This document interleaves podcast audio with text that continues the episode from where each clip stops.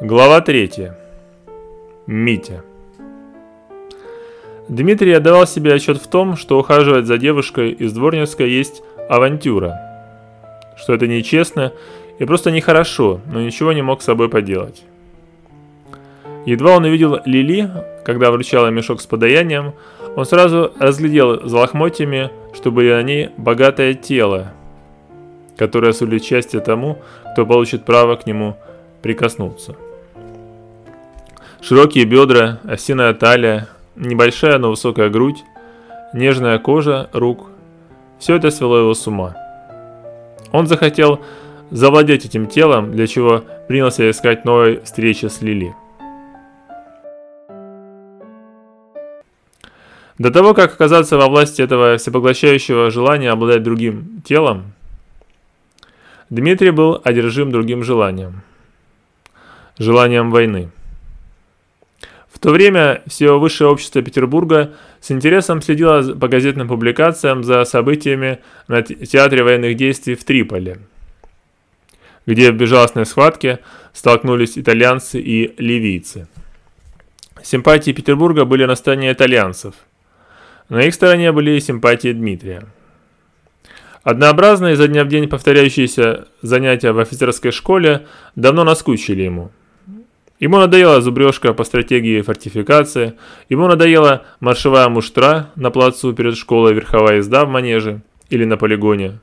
Он хотел наконец стать свидетелем того, к чему его готовили. Поэтому, услышав про войну в Триполи, он немедленно загорелся. Узнав, что румынский королевич в целях приобретения опыта отправился на фронт в составе очередной группы итальянских войск, Дмитрий захотел сделать то же. Зная характер Ники, его привычку быстро сворачивать разговор, который ему не по нутру, а просьба Дмитрия отпустить его в Триполи точно была из этого ряда, Дмитрий написал ему обстоятельное письмо, в котором приводил аргументы, почему он должен воочию увидеть войну. За одним из завтраков в кругу семьи Ники сказал Дмитрию, что ознакомился с его просьбой, но для ответа ему требуется время. В ожидании этого ответа Дмитрий и встретил Лили второй раз на Садовой улице.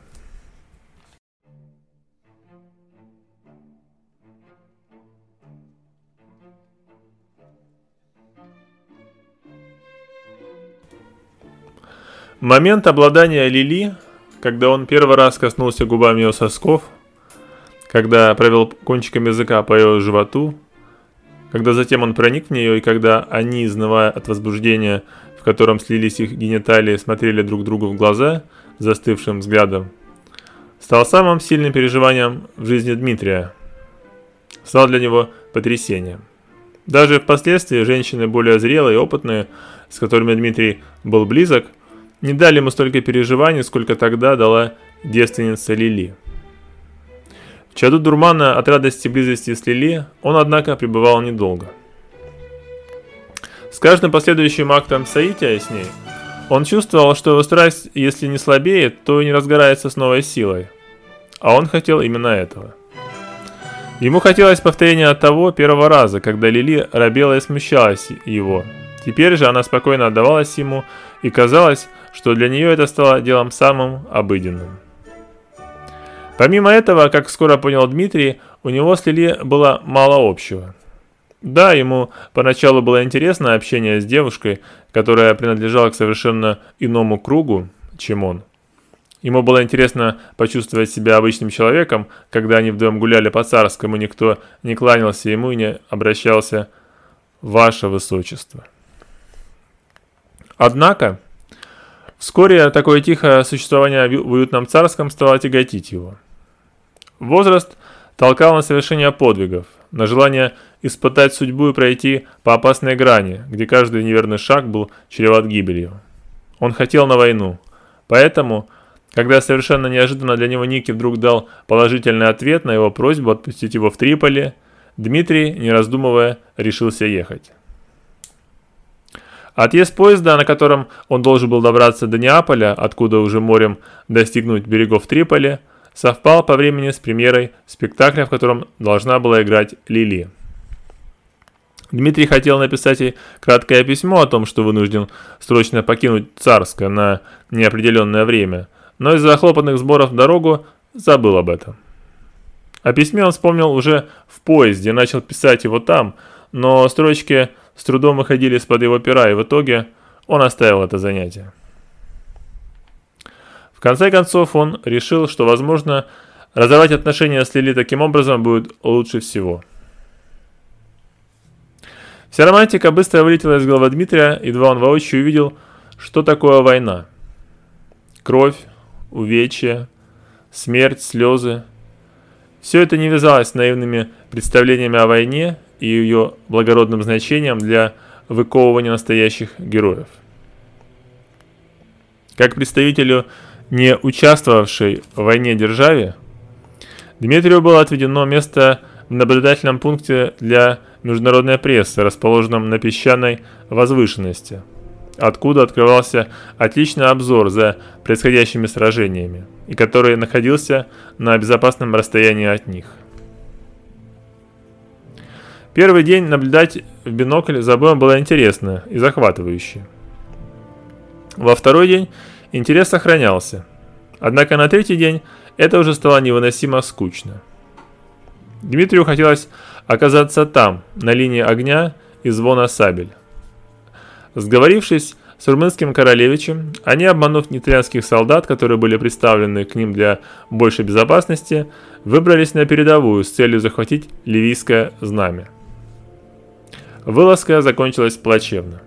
Буквально сразу, едва они оказались в зоне непосредственного сражения, они столкнулись с кучкой ливийских солдат, которые тут же открыли по ним стрельбу – Укрывшись за насыпью, Дмитрий и Королевич принялись отстреливаться, однако численное превосходство ливийцев было таково, что патронов не могло хватить надолго. Дмитрий и Королевич принялись отступать, и в процессе отступления были ранены осколками шрапнели. Королевич в щеку, Дмитрий в ногу. Итальянское командование, возмущенное поведением двух принцев, которые сразу были помещены в лазарет, велело им сразу по поправке покинуть Триполи. Впрочем, Дмитрию это можно было и не приказывать. С мыслями о подвигах и военной славе было покончено сразу и навсегда. Едва он только ощутил жгучую боль в правой ноге. Доставка на носилках в лазарет с полыхающей ногой, операция и мучительное заживание раны – все это сбило хмель прежних радужных представлений. Теперь он стал самым яростным и непримиримым противником войны и хотел только одного – поскорее вернуться в уютное царское, вернуться к Лили.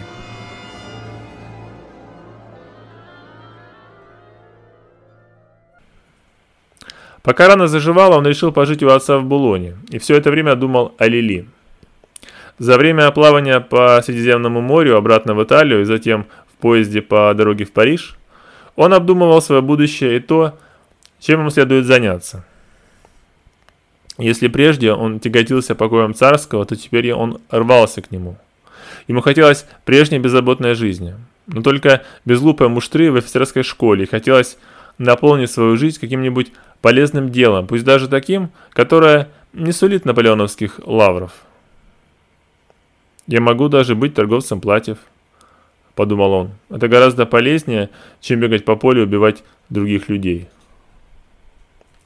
В картину такого скромного образа жизни совершенно естественно вписывалась Лили с ее ограниченным кругозором и скромными потребностями.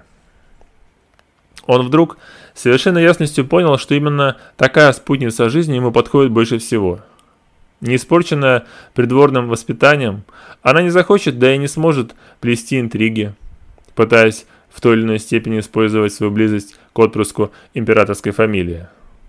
Да, она может по неведению быть вовлечена или использована в интригах другими лицами, но это уже его, Дмитриева, ответственность не допустить этого. При этом именно она, не знавшая и поэтому не имевшая влечения к безмятежно праздному образу жизни высшего общества, заключающемуся в кутежах и глупых э эскападах, которые прерывались лишь на время периодами мучительной скуки, могла обустроить для него уютный мирок семейного очага, куда всегда приятно вернуться. Поэтому после всех этих размышлений Дмитрий решил жениться на ней.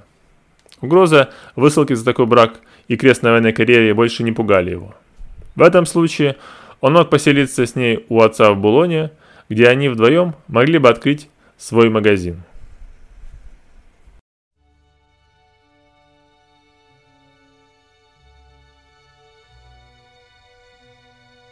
Солнечным майским днем 1911 года Дмитрий ступил на перрон Царского. «Милый дом», — сказал он сам себе. Он хотел сразу направиться к Лили, но понимание того, что ему предстоит неприятный разговор и придется искать оправдание своего некрасивого поступка, останавливало его. Он пытался убедить себя не робеть и навестить Лили в ее ателье, но никак не мог пересилить себя и сделать это.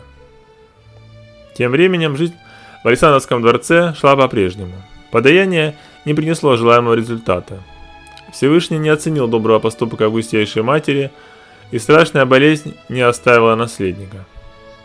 Тогда же Дмитрий впервые услышал о сибирском мужике по фамилии Распутин, о чьих целебных способностях ходили легенды, и который с недавнего времени стал навещать царскую семью.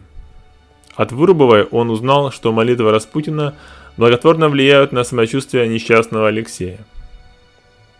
Ольга, которую Дмитрий по возвращении нашел повзрослевшей, стала тяготиться уединенной жизнью, которая была вынуждена вести вместе с сестрами.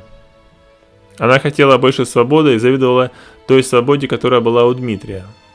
Вскоре по его приезде Ольга уговорила его прогуляться вместе с ней по царскому. Они обратились за разрешением государыни, и та, к великой радости Ольги, дала добро. Взяв коляску, Дмитрий покатал княжну по царскому, от чего та пришла в полный восторг.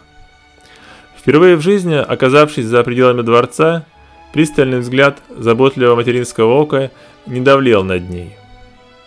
Также отсутствие рядом матери и свиты позволило ей почувствовать себя обычной девушкой, на которую проходящие и проезжающие мимо молодые люди смотрели не потому, что она была княжной, а потому, что она просто была хороша собой. Она хотела новой прогулки, но уже не в коляске, а пешком. Ей понадобилась неделя на то, чтобы выпросить на это разрешение у матери. Когда же оно было получено, княжна приступила к немедленному его осуществлению. В один из последних майских дней Дмитрий и Ольга вышли за ограду Александровского дворца. Пройдя вдоль улочки, примыкавшей к ней, они через проулок спустились к Садовой улице. Ольга хотела посмотреть на железнодорожную станцию, на прибывающих и отбывающих пассажиров, и Дмитрий повел ее туда. Проходя мимо ателье Лили, Дмитрий снова вспомнил про свое желание увидеть и поговорить с ней. И в этот раз твердо решил, что проводив Ольгу обратно во дворец, он вернется сюда, наконец исполнит свое решение. Пройдя через цветущую аллею, они вышли на улицу, ведущую на станцию, и наконец дошли до нее. Платформа была заполнена прибывающими и отбывающими царскоселами. Сновали носильщики с телегами, груженными тяжелыми чемоданами. «Вот бы мне куда-нибудь уехать одной», – вздохнула Ольга. «Ну или хотя бы с тобой». Дмитрий усмехнулся оказанному ему доверию – и предложил идти обратно. Но когда они с Ольгой повернулись к лицом к выходу, то первое, что он увидел, было наставленное на него дуло револьвера и услышал «Мерзавец». Он с трудом узнал за искаженным гримасой ненависти черты лица Лили и услышал проклятие в свой адрес, который Лили произносила не своим голосом. Ольга вскрикнула, силой сжав руку Дмитрия, что, похоже, позабавило Лили. Сообразив, что Лили не в себе, Дмитрий заговорил с ней успокаивающим тоном, как доктор разговаривает с больным, прося опустить револьвер, чем только еще больше разозлил ее. «Я не сумасшедшая!» – вскрикнула она. Дмитрий принялся объяснять ей, что был вынужденной отлучке и что хотел объясниться с ней и хотел сделать это сегодня и далее в том же духе. Слушая его оправдания, черты лица Лили смягчались, она успокаивалась и все ниже опускала револьвер. Когда же, как показалось Дмитрию, дуло было опущено достаточно низко, он ринулся вперед к Лили, чтобы выхватить револьвер, но вместо этого второй раз в жизни почувствовал жгучую боль в теле.